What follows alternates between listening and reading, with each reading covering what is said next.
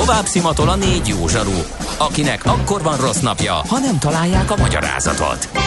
A francia kapcsolat a Wall Streetig vezet. Figyeljük a drótot, hogy lefüleljük a kábelt. Folytatódik a millás reggeli, a 90.9 Jazzy Rádió gazdasági mapetsója. A pénznek nincs szaga. Mi mégis szimatot fogtunk. Nem ma, és nem mi találtuk fel a spanyol viaszt. Mesél a múlt. A millás reggeli történelmi visszatekintő rovata akkor, abból az időből, amikor pödört bajusz nélkül senki nem lehetett tőzsdeüzér. Érdekességek, évfordulók, események annó. Mesél a múlt. Így trédeltek dédapáink. Azonnal kezdődik azonnal, a rovat, igen. Azonnal de... kezdődik a rovat, így van. Ez a Millás reggeli továbbra is itt a 90.9 Jazzy Rádióban, még pedig Ács Gáborral. És uh, Kántor Endrével, és még egy gyors kiegészítésben hallgatók mindent tudnak, még azt is, hogy mennyivel olcsóbb a privát jet, uh, mint a, az új szuperszórikus uh, gép. Uh, két-három millió per szék és tíz óra uh, private jettel repülni New Yorkba például, tehát uh, aki meg tudja fizetni, ez alapján az tűnhet, hogy lehet létjogosultsága ennek a repülésnek. És egy másik hallgató, hogy fontos kiegészítés, hogy nem ért egyet az, amit mondtunk, amit egyébként nem mi találtunk ki, hanem erre vonatkozó kutatásokat olvasunk. Egyre nagyobb igény van ismét a személyes találkozókra, az értékesítésben és a menedzsmentben is. Az elmúlt hetekben számos projektben értünk el áttörést, a kimondottan a személyes találkozóknak Abszolút, teljesen egyetértek. A controlling igazgató nem fog egyetérteni a másfél millió repülő, forintos repülőjegynél, de, de, de el fogja Igen. mondani, hogy mennyire nincs szüksége erre. Igen, az érdekes. Úgyhogy ez így lesz. Viszont itt van velünk már most a telefonvonalban Katona Csaba történész. Szervusz, jó reggelt kívánunk! Jó reggelt kívánok, szervusztok! És amikor bemondtuk Benedek István nevét, azonnal megírta a kedves hallgató, hogy Benedek Elek unokája. Benedek István író, orvos, polihisztor, száz, mikor? Száz... 25 éve. Ja, bocsánat, halt, 25 éve halt meg. meg. 25 éve halt meg. És turista. Van. És turista hát, is volt? Tegyük hozzá, igen. Na, volt ő minden kalandozás az alapokban, gondoljunk csak erre a munkájára, a sok közül, de itt elhangzott egy kulcsgondolat vele kapcsolatban, nevezetesen ez, hogy polihisztor. Uh-huh. És ugye itt a 21. század hajnalán ma már nagyon nehéz polihisztornak lenni, hiszen annyira specializálódtak a tudományok, annyira egy-egy részterület felé mozdul el mindenki, de hát Benedek István a 20. század gyermeke volt, akkor élte az életét, és már akkor se volt könnyű ilyen polihisztor irányba elmozdulni, de azt gondolom, hogy egy másodpercig sem kétséges, hogy neki sikerült, sőt, ami ennél nagyobb dolog, hogy ki tudott lépni abból a bűvös körből, amit úgy jellemeztünk az előbb, hogy Benedek Elek unokája, hiszen tényleg, hogy az volt. Ugyanakkor azonban elsősorban Benedek Istvánként emlékezünk rá, és szerintem ez egy nagyon nagy dolog. Ki volt ő? Hát kezdjük ott, hogy mikor született, 1915. január 17-én, tehát az első világháború vihara idején látja meg a napvilágot. Azért említsük meg az édesapját is, Benedek Marcel, tehát ő sem tartozott azok közé, akiket el lehet annyival intézni, hogy Benedek Elek fia, de most nem Benedek Marcelról beszélünk, hanem Benedek Istvánról. Szintén említést érdemel a bátyja Benedek András is, de tényleg maradjunk nála. Na, nagyon hamar kiderült, hogy kiváló íráskészsége van. Mondjuk ebből a családból ezt meg lehetett örökölni. Ezt lássuk be és volt annyi helyzeti előnye, hogy Benedek ennek a nagypapája ugye a Cimbora című gyermekújságjában mindjárt le is közölte az írásait. Ezekbe belenézve egyébként, meg ismerve Benedek István később életútját, nem kétséges egy másodpercig se, hogy nem a nagyapai elfogultság vezette, hanem hogy valóban mocorgott tehetség a gyermekbe. És ezt a tehetséget ki is bontakoztatta, de nem bölcsész vonalon, mint ahogy gondolnánk, hogy gyereklapóba ír, hanem hát orvos lett, Budapesten végezte el ugye az egyetemet, Csepelen kezdte a prakticizálását. De ilyen emberek mellett szerzett tapasztalatokat, mint például Szondi Lipót, vagy Kozmóca Flóra, akit ugye mindig és Gyiló, mint pedig József Attila életrajza kapcsán illik ismerni, de mind a mellett egyébként egy kiváló szakember volt.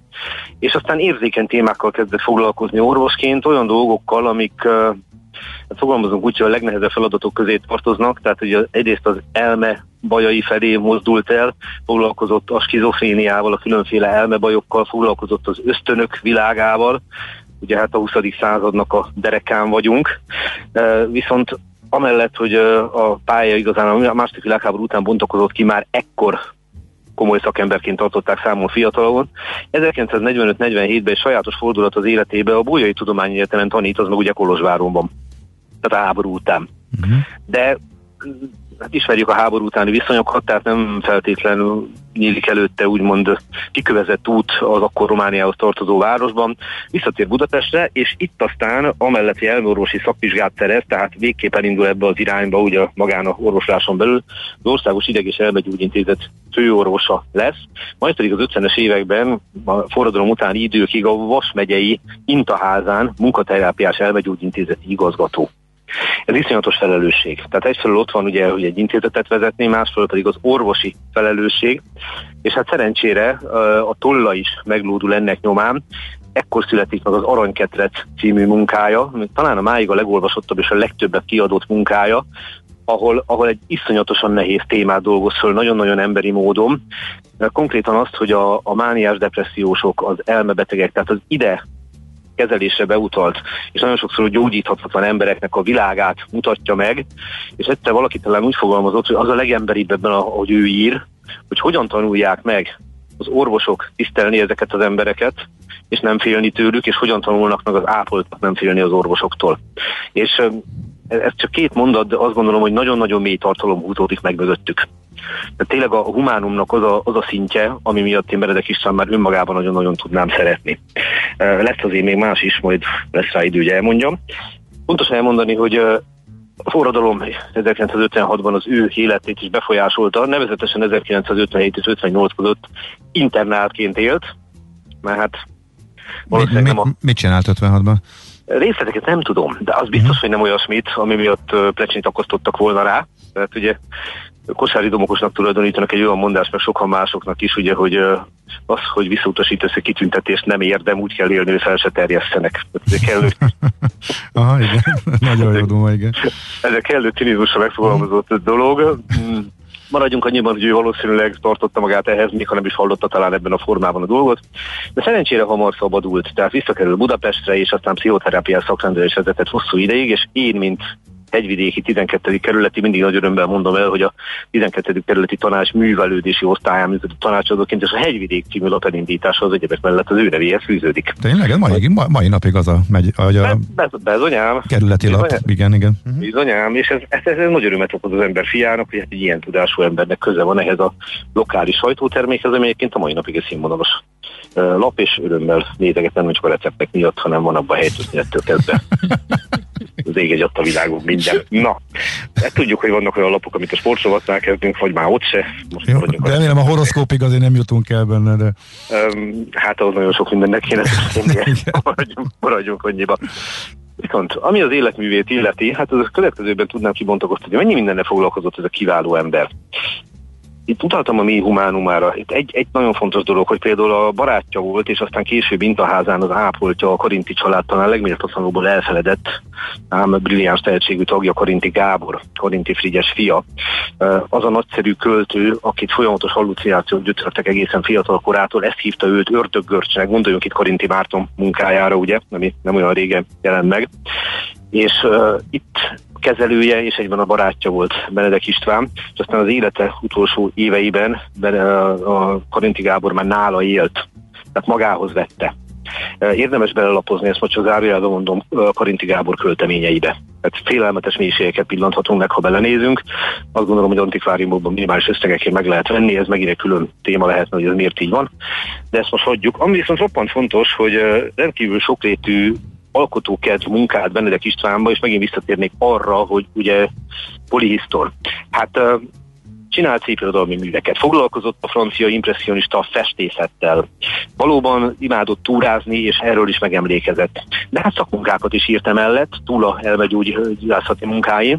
Például az önnevéhez fűződik annak a hipotézise, ami aztán azóta lényegében bizonyítást is nyert, hogy Semmelweis Ignác, hát hogy is mondjam, csak nem egészen úgy halt meg, ahogy elképzelték, hanem uh, ugye megpróbáltak megszépíteni az emlékezetét azzal abba a téves hitbe, hogy amennyiben egy olyan betegség vitte előtt, aminek köze van valamiféle elmebetegséghez, akkor ezzel meggyalázzák az emlékét. Nem gyalázzák meg az emlékét, Szemmelweis Ignác azt gondolom a magyar és az egyetemes történet kiemelkedő alakja, de ö, sajnálatos módon az utolsó éveiben ugye rettenetes állapotban töltötte az életét, és hát ezt igyekeztek így ö, Kicsit megszépíteni? Rossz, uh-huh. Igen, ilyen rosszul értelmezett kegyeletből.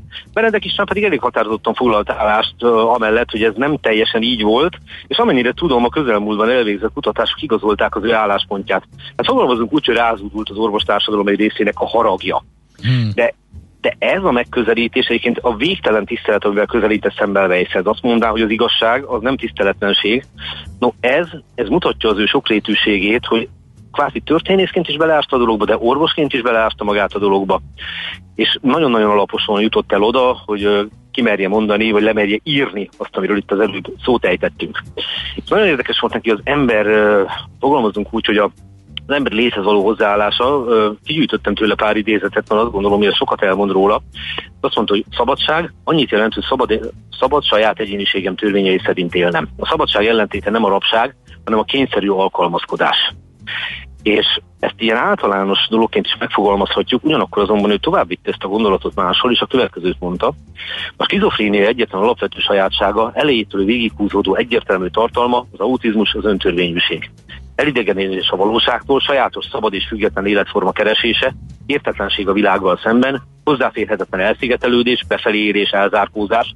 Ezek az, alap, azok az alapvető sajátosságok, amelyek nélkül a kórkép nem nevezhető skizofréniának. És érdekes összenézni ezt a ezt a két idézetet, mert uh, én akárhogy csűröm csavarom, de valahogy úgy fogalmazza meg, hogy a skizofrénia is egyfajta szabadság. Csak ugye egy olyan szabadság, ami rettenetes terhet ró annak az elviselőjére, és hát nem választás kérdése, mert nem akarat, nem döntés, hanem, ahogy mondani szokták, ez sajnos údolva van. De hogy kevésbé komor témákat is érintsünk, hadd említsem meg az egyik személyes kedvencemet tőle, ez a Monta Krisztina című munkája. Azt vette a fejébe, hogy a feleségével, Krisztina asszonynal bejárja a francia impressionisták legremekebb műveit az eredeti helyszíneken, és majd ő fölkészül, és ő, aki egy nagyon-nagyon olvasott ember volt ezen a téren, majd a feleségének szépen mindent elmond. Igen ám, de a felesége, Krisztina, idézem őt, háziasszony révén nem ért annyit olvasni, és azt is mondta, nem arra kíváncsi, mit írtak a festőről, hanem mit festett, mit és hogyan, és amit festett, miképp hat ő rá, előtanulmányoktól és előítéletektől mentesen. És itt totálisan megfordult a dolog. Az történt, hogy nem Benedek István tanította a feleségét, hanem a felesége őt. Benedek István is azon vette észre magát, hogy ő, aki rendkívül olvasott, be vannak csatornázva a gondolatai, megáll egy kép előtt, és ösztönből fölmondja, hogy mi az, amit tud róla. Tegyük föl, mondjuk az a kép, mondjuk egy konkrét példát, hogy a Miksa mexikói császár kivégzését ábrázolja. Krisztina meg ránézett, azt mondta, hogy hát hogy néz már ki ez a kép? Hát arról süt a nap, és az árnyékok is abba az irányba esnek. De hülyén néznek ezek ki. Benedek István nézett, és vett egy nagy lövőt, és azt mondta, hogy hát tényleg. és számos más képpel így járt, és az egészet arra futtattak itt, hogy tulajdonképpen elkezdték úgymond egymást tanítani, mert ezért csak mondta azt, amit kellett, de megint idézem, Krisztina vele született ízlésével és józanesével lépten nyomon sarokba szorított, olyan kérdéseket tett fel, amelyekre a könyvekben nem találtam feleletet, vagy ha találtam is, nem riadt vissza attól, hogy megkérdőjelezze az iskolás tételeket, sőt olykor-olykor megcáfolja azt, amit a tankönyvek szentesítettek.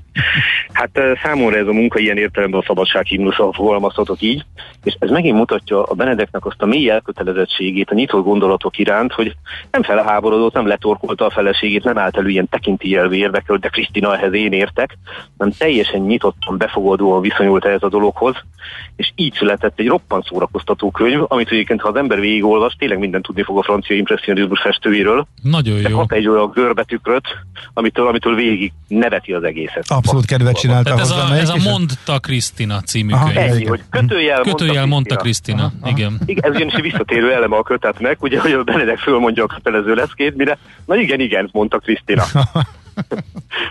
És hát ugye a halála alkalmából emlékező, halála évforduló alkalmából emlékezünk meg róla.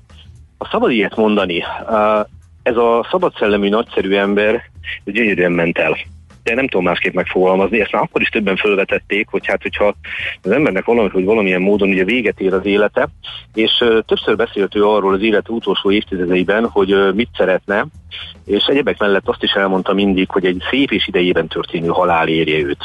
Na most abban az évben, amikor meghalt 1996 nyarán, elutazott Velencébe, leült a híres nevezetes Colleoni lovasszobor elé, ugye a Zsoldos vezértáblázó lovasszobor elé, kirendelt egy kávét, és ott halt meg.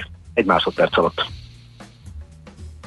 Hát és hogy ember lehet halálában stílusos, hogy elmegy Velencébe meghalni, visszautalva Thomas Mannra is halál igen, Velencébe. Igen, igen, ez jutott eszembe azonnal. Hát, de akkor is nem tudom, olyan hirtelen volt, és még annyi mindent tehetett volna. És így, Ez, egy, amit többen felvetettek, hogy 81 igen. évesen a szép halál bekövetkezett, de az idejében nem. Én hadd búcsúzzak tőle egy hmm. nagyon-nagyon kedvenc idézettel, uh, ami azt gondolom, hogy a 21. században is nagyon aktuális. Ez így hangzik. Sok emberből egyszerűen hiányzik a függetlenség, a szabad vélemény, az önálló állásfoglalás utáni vágy. Röviden szólva az ilyen embernek nincs egyénisége. Akinek van, az vagy össze tudja egyeztetni a társadalom összegyéniségével, vagy nem. Ha igen, akkor önként alkalmazkodik, tehát lehet szabad. Ha nem, akkor kényszerűen alkalmazkodik, vagy fellázad. Érdemes ezen elgondolkodni mindenféle Igen, éppen azt vettük meg. Azon gondolkodtam még, hogy neki az emlékezete milyen most. Tehát például... Uh... Hát van-e emlékezete, bár ugye törzsalgatónk megírta uh, azonnal, ahogy elkezdtünk beszélgetni, hogy ő már egyetemistaként olvasta az aranyketrecet, kiváló, de hát szerintem nagyon sokan nem olvastak tőle.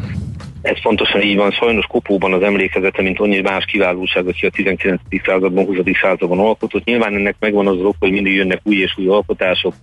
Megvan az az oka, hogy szükségszerűen nyelvileg kevésbé elérhetőek már ennek ezeknek a mondani való. Nyilván nemzedékekről beszélünk, tehát változik a nyelv folyamatosan, viszont azt gondolom, hogy a millás reggeli és azon belül a mesél a múlt az pont arról alkalmas, hogy egy picit visszahelyezzük őket az őket megillető polcra, uh-huh. vagy őket megillető helyre a polcon. Ennek is van egész nem tudom másképp mondani, miközben az ember tanult tőle szórakoztató. Uh-huh.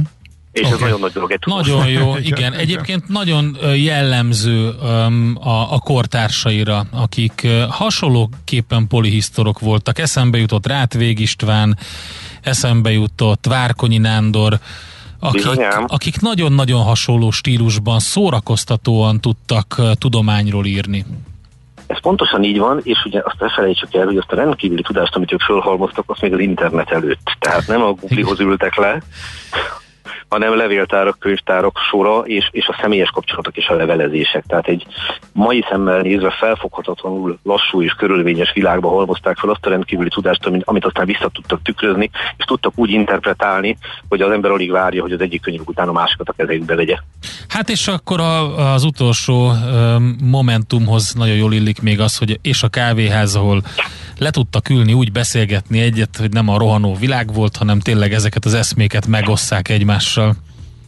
Igen, ugye, és ezek amíg a lazának induló beszélgetések is egy idő után komolyabbá váltak, és hát a kávéházakról nekem mindig drága jó Kellér Dezső örökbecsi mondása jut eszembe, amikor megkérdezték már erősen túl a 70. születésben, hogy hát milyen jó fizikai erőben van. Dezső bácsi biztos sokat mozgott fiatal korában, és erre azt válaszolt, hogy én fiatal koromban pont annyit mozogtam, amíg a kávéházban átmentem egyik asztaltól a másikhoz.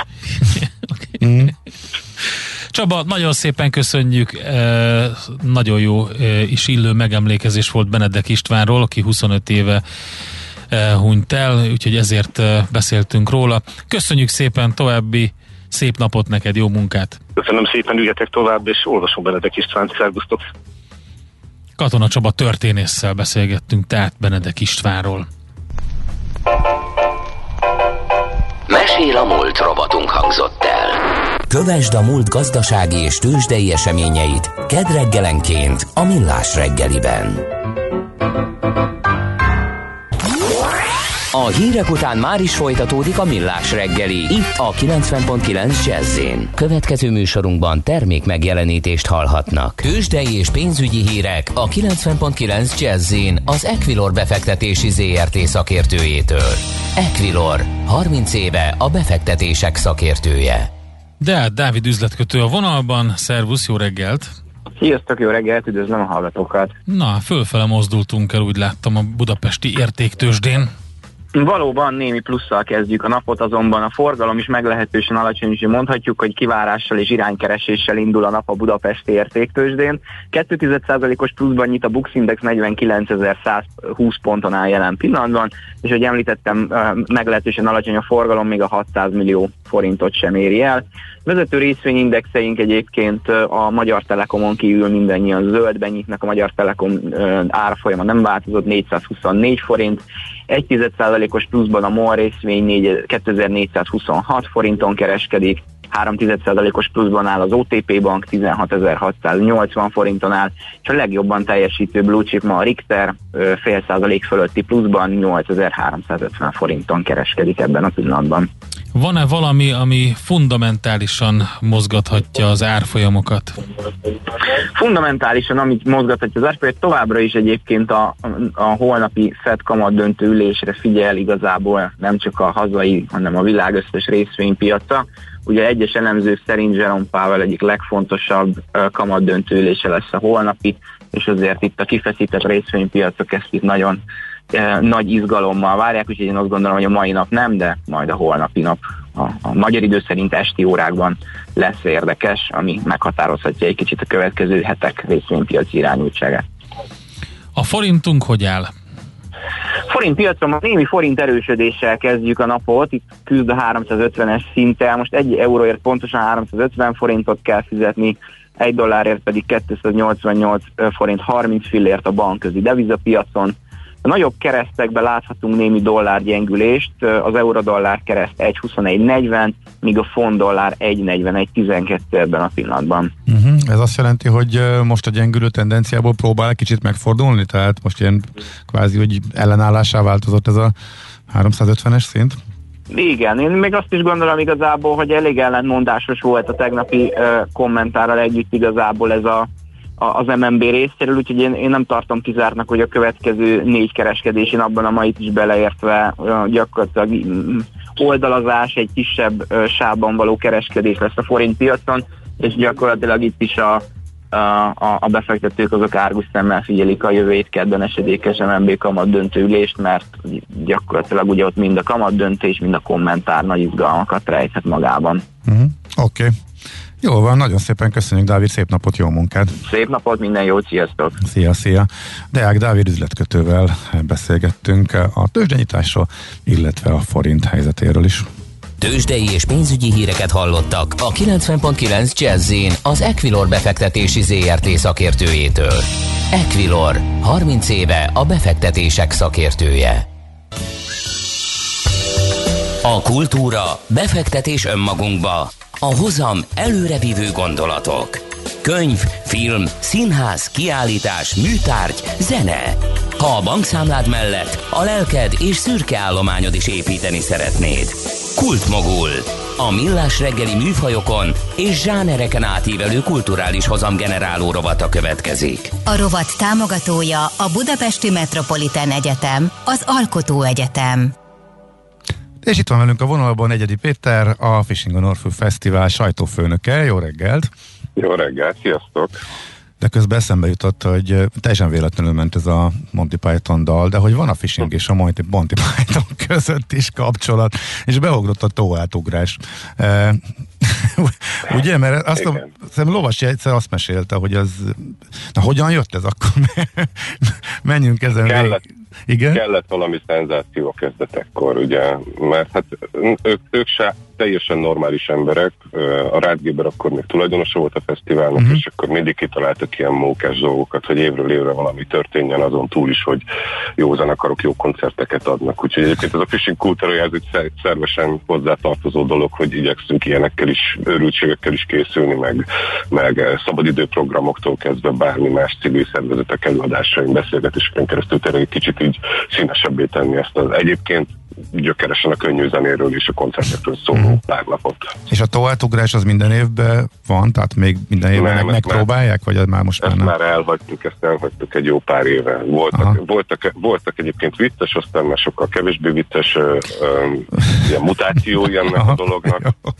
okay. És aztán utána úgy döntöttük, hogy nem, nem akarjuk ezt tovább megerőszakolni, hogyha nem megy így magától. Uh-huh. Viszont lesz dupla phishing. Így van. Így van. Na ez hogyan Egyelőre jött? kiabáljuk el, de igen, így. Aha, hát figyelj, most már itt lesz. Ja igen, mondjuk a második az még odébb van, de hát az eheti, a minifishing az már biztos lesz, ennek az apropóján is eh, kerestünk. Jól mondom én, vagy jól foglalom össze, hogyha a, ha úgy emlékszem, hogy a tavalyi egy először lett olva, aztán végül teljesen elmaradt, eh, az idei, ami általában eh, ugye a rendes időpontja az a június második felében van, úgy tűnt, hogy járványhelyzet miatt ezt is mindenképp el kell tolni, egy el is lett tolva augusztus végére, de miután hirtelen gyorsan javult a helyzet, még az eredeti időpontra sikerült egy mini verziót szervezni. Így van, nagyon. Na, ennek a háttere érdekelne. Tehát odáig értem, hogy láttuk a járványhelyzet, láttuk, hogy, el lett, hogy uh, akkor el kellett tolni, ez volt a biztos megoldás, de mikor derült ki, hogy, és milyen gyorsan uh, kellett ehhez reagálni, meg hogy lehetett ezt ilyen pillanatokon alatt leszervezni, amikor még itt április elején csúcson volt a uh, járvány, és uh, nagyjából egy hónap előtte lett biztos, hogy sikerül az eredeti időpontra új, is rendezni egy kis fesztivált. Szóval hogy, ezt hogyan csináltátok? A publikum számára azért nem feltétlen látható minden mozdulaton, így uh-huh. a színpadok mögött zajlik, de hát erre nyilván mi nem egy hónap alatt készültünk fel erre a dologra. A 2020-as évből azt tanultuk, hogy semmi sem biztos, csak ami megtörténik, tehát hogy lehet fejtegetni, meg jósolgatni dolgokat, de a biztos dolog az, ami, ami már megtörtént. Úgyhogy mi mindenképpen úgy készültük az idejével kap, kapcsolatosan, hogy itt is szkeptikusak voltunk, és több forgatókönyvet végig gondoltunk. És ugye ezért is tartunk mini fishinget egyébként, mert hogyha valamiért fogva nem tartanánk mini fishinget, de augusztusban se lehetne mégsem, akkor az, az, az tragikus körülmény uh-huh. következményekkel járna a fesztiválra nézve.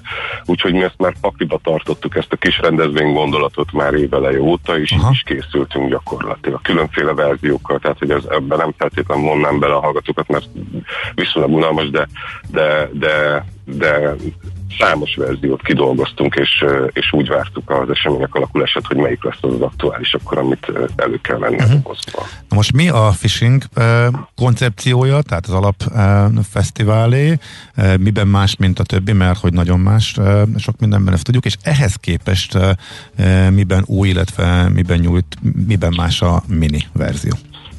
Kezdem a kellemetlenebb részével a kérdésednek, hogy a mini miben más, nem sokkal másabb a mini, mint a phishing, ha bár próbáltunk program tekintetében színesíteni egy picit, és van jó pár olyan fellépő is, aki augusztusban nem lesz ott orfűn, uh-huh. de ugyanakkor meg ezt az elejétől fogva kommunikáltuk, hiszen így is van, hogy ezt a mini rendezvényt azért rendezzük meg, hogy ne legyünk uh, anyagi csőd közelébe, hogyha augusztusban se tudunk fesztivált tartani, hiszen uh-huh. tavaly egy rendezvényt se sikerült megrendezni. Úgyhogy a, a phishing ötlete igazából a az, hogy ez egy kisebb rendezvény, még családiasabb, harmad, akkor a tömegre kell számítani, mint általában Orfűn. Hogyha valaki volt már nagy fishingen, akkor el tudja képzelni, hogy akkor ez egy még szellősebb, még barátságosabb rendezvény lehet.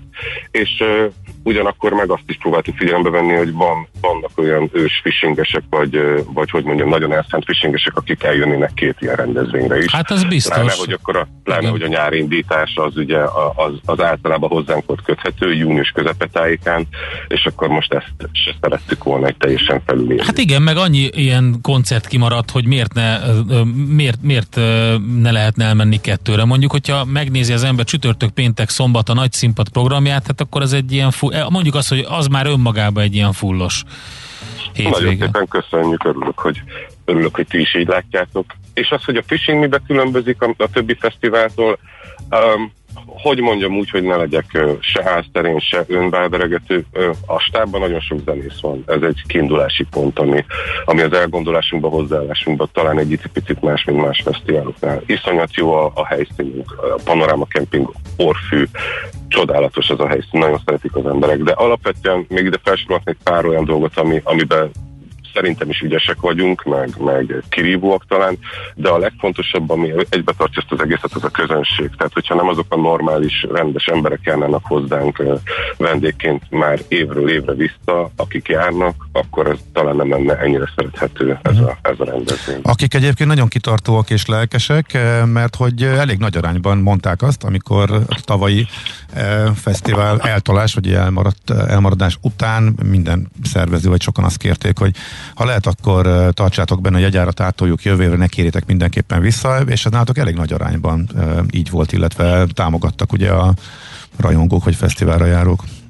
Mi nem a szokványos modellt követtük, mi nem adtuk meg a lehetőséget arra, hogy át lehessen tolni egy árat a következő évre, hiszen akkor mindenki ezt tette volna. Mi uh-huh. márciusban tavaly nagyjából már egy teltházas rendezvény voltunk, nagyon pici hiányzott az, hogy minden jegy elkeljen. Uh-huh. Mi azt tudtuk elmondani a közönségnek, hogy muszáj lezárni az évet, muszáj látnunk, hogy mennyi lesz a mínusz, tehát csak az az opció, vagy, vagy visszakéri a jegyárát, vagy pedig támogatásra váltja, és a támogatás pedig, a támogatás pedig ajándékot vont magával. Tehát mi kitaláltunk több csomagot, ami, amit felajánlottunk a támogatásért cserébe, tehát nem ingyen vártuk ezt el. Ennek a non plus ultrája az volt, hogyha valaki a bérletárat bent hagyta, akkor az kapott egy plusz beköltöző napot, ami majd az augusztusi phishingen uh-huh. lesz releváns. Uh-huh. Oké, okay.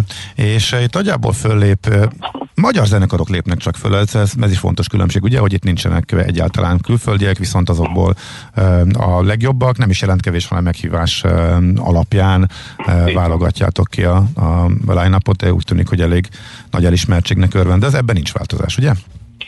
Uh az, hogy egyáltalán nincs külföldi produkció, az úgy nem állja meg a helyét, uh-huh. mert normális körülmények között szoktunk hívni négy-öt olyan kisebb külföldi produkciót, ami a szemünk elé került, a látókörünkbe került, és, és, és olcsóbban meg lehet esetleg szerezni, de igaz, hogy nagy headliner vagy meghatározó külföldi produkciót a phishing költségvetése nem bír, és nincs is rá szüksége. Uh-huh. Úgyhogy mi színforként szoktunk meghívni feltörekvő, akár erdélyi, akár felvidéki, akár, akár horvát zenekarokat, vagy osztrákokat itt a környező, a környező térségekből, vagy hogyha van olyan kisebb produkció, aki éppen erre turnézik, de ezek inkább a színpont kategóriába tartoznak. Uh-huh. Hány fellépő lesz augusztusban, és hány fellépő most a mini fishingen?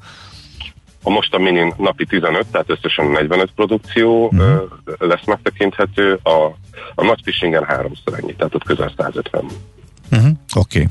Te is a fellépők között vagy? Én is, igen. És egy melyik formáció Nem lehet kibújni az alól, nem? Hogyha ha már a szervezők zenészek, akkor lehet egy kötelezettség.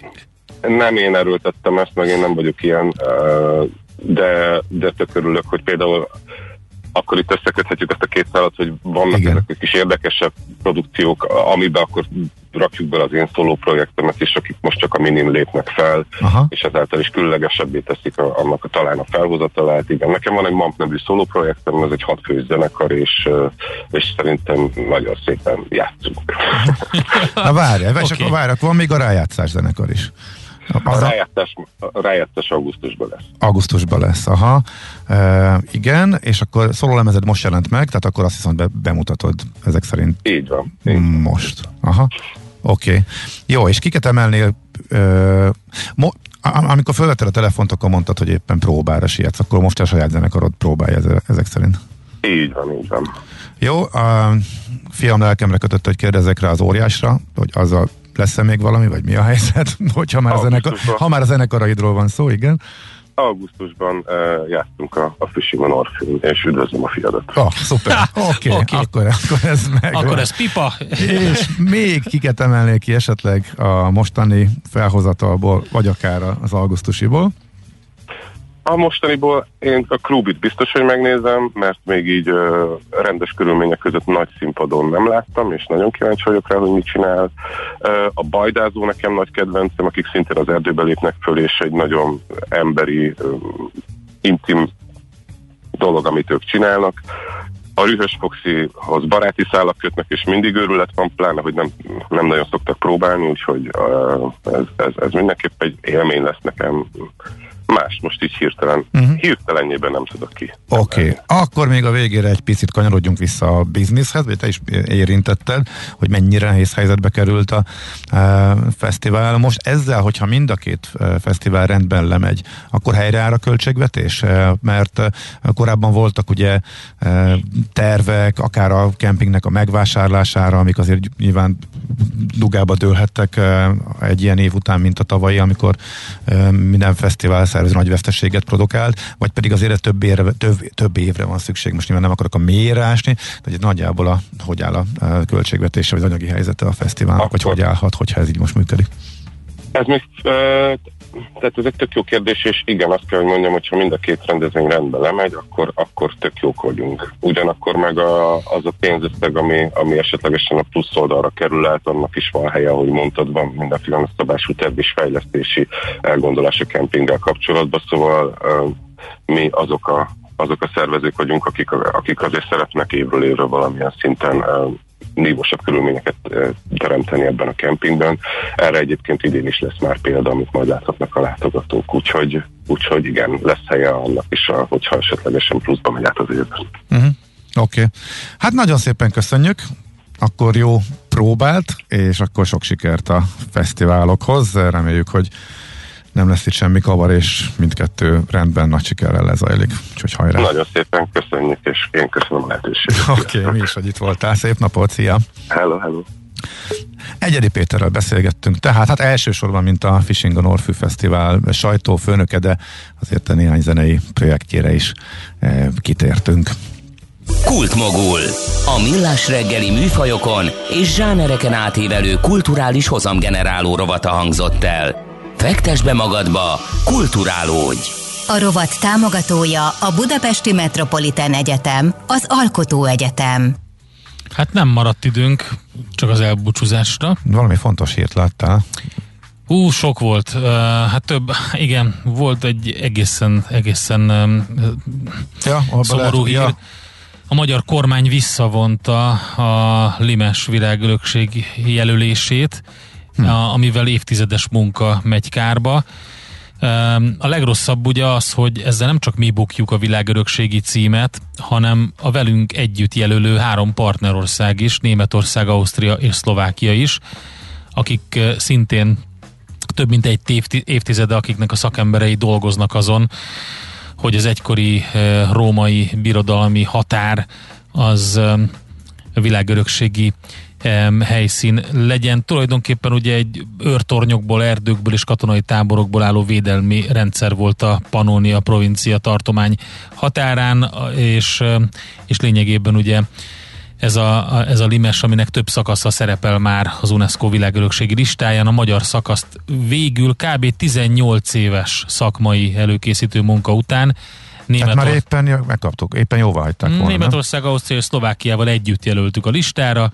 2018 elején nyújtottuk be a négy állam e, együtt ezt a dokumentációt, és ezeket a műemlékek és helyszínek nemzetközi bizottsága véleményezte, az ICOMOS, majd az ő véleményük alapján dönt ugye erről az egészről, de az történt, hogy, hogy június 8-án levélben fordult a magyar kormány az osztrák, német és szlovák kormányhoz, és kezdeményezték a teljes pályázat visszavonását. Úgyhogy most bukik az egész, úgy tűnik. A 444.hu információi alapján nem, nem De miért hír. is? Hát azt, azt nem, nem lehet tudni, hogy miért, de hogy vannak... Más térre szállják, ugye arról igen, voltak hírek, hogy más térre szállják ott igen, az épületeket? Igen, igen, igen. igen. Uh-huh. Jó. Oké, hát akkor ezzel a nem túl jó hírrel köszönünk el. Nagyon szépen köszönjük a figyelmet. Holnap is itt leszünk természetesen a Millás reggelivel, de addig is eh, sok-sok jó zenével, illetve műsorral várunk, Így illetve van, várnak a kollégák. És esti ismétlés is lesz, egyébként pedig Millás reggeli. Okos utas magazin is lesz. Na tessék, Úgy, na tessék. Millásreggeli.hu és a Facebook oldalunk. Sziasztok! Sziasztok! Már a véget ért ugyan a műszak, a szolgálat azonban mindig tart, mert minden lében négy kanál. Holnap reggel újra megtöltjük a kávés bögréket, beleharapunk a fánkba és kinyitjuk az aktákat. Addig is, keressetek minket az arcaktákban, a közösségi oldalunkon. A mai adás podcastjét pedig holnapunkon. Millás reggeli, a 90.9 Jazzy Rádió gazdasági mapetsója. Ha csak egy műsorra van időd idén, tégy róla, hogy ez legyen az. Csak egy dolog lenne még. Műsorunkban termék megjelenítést hallhattak.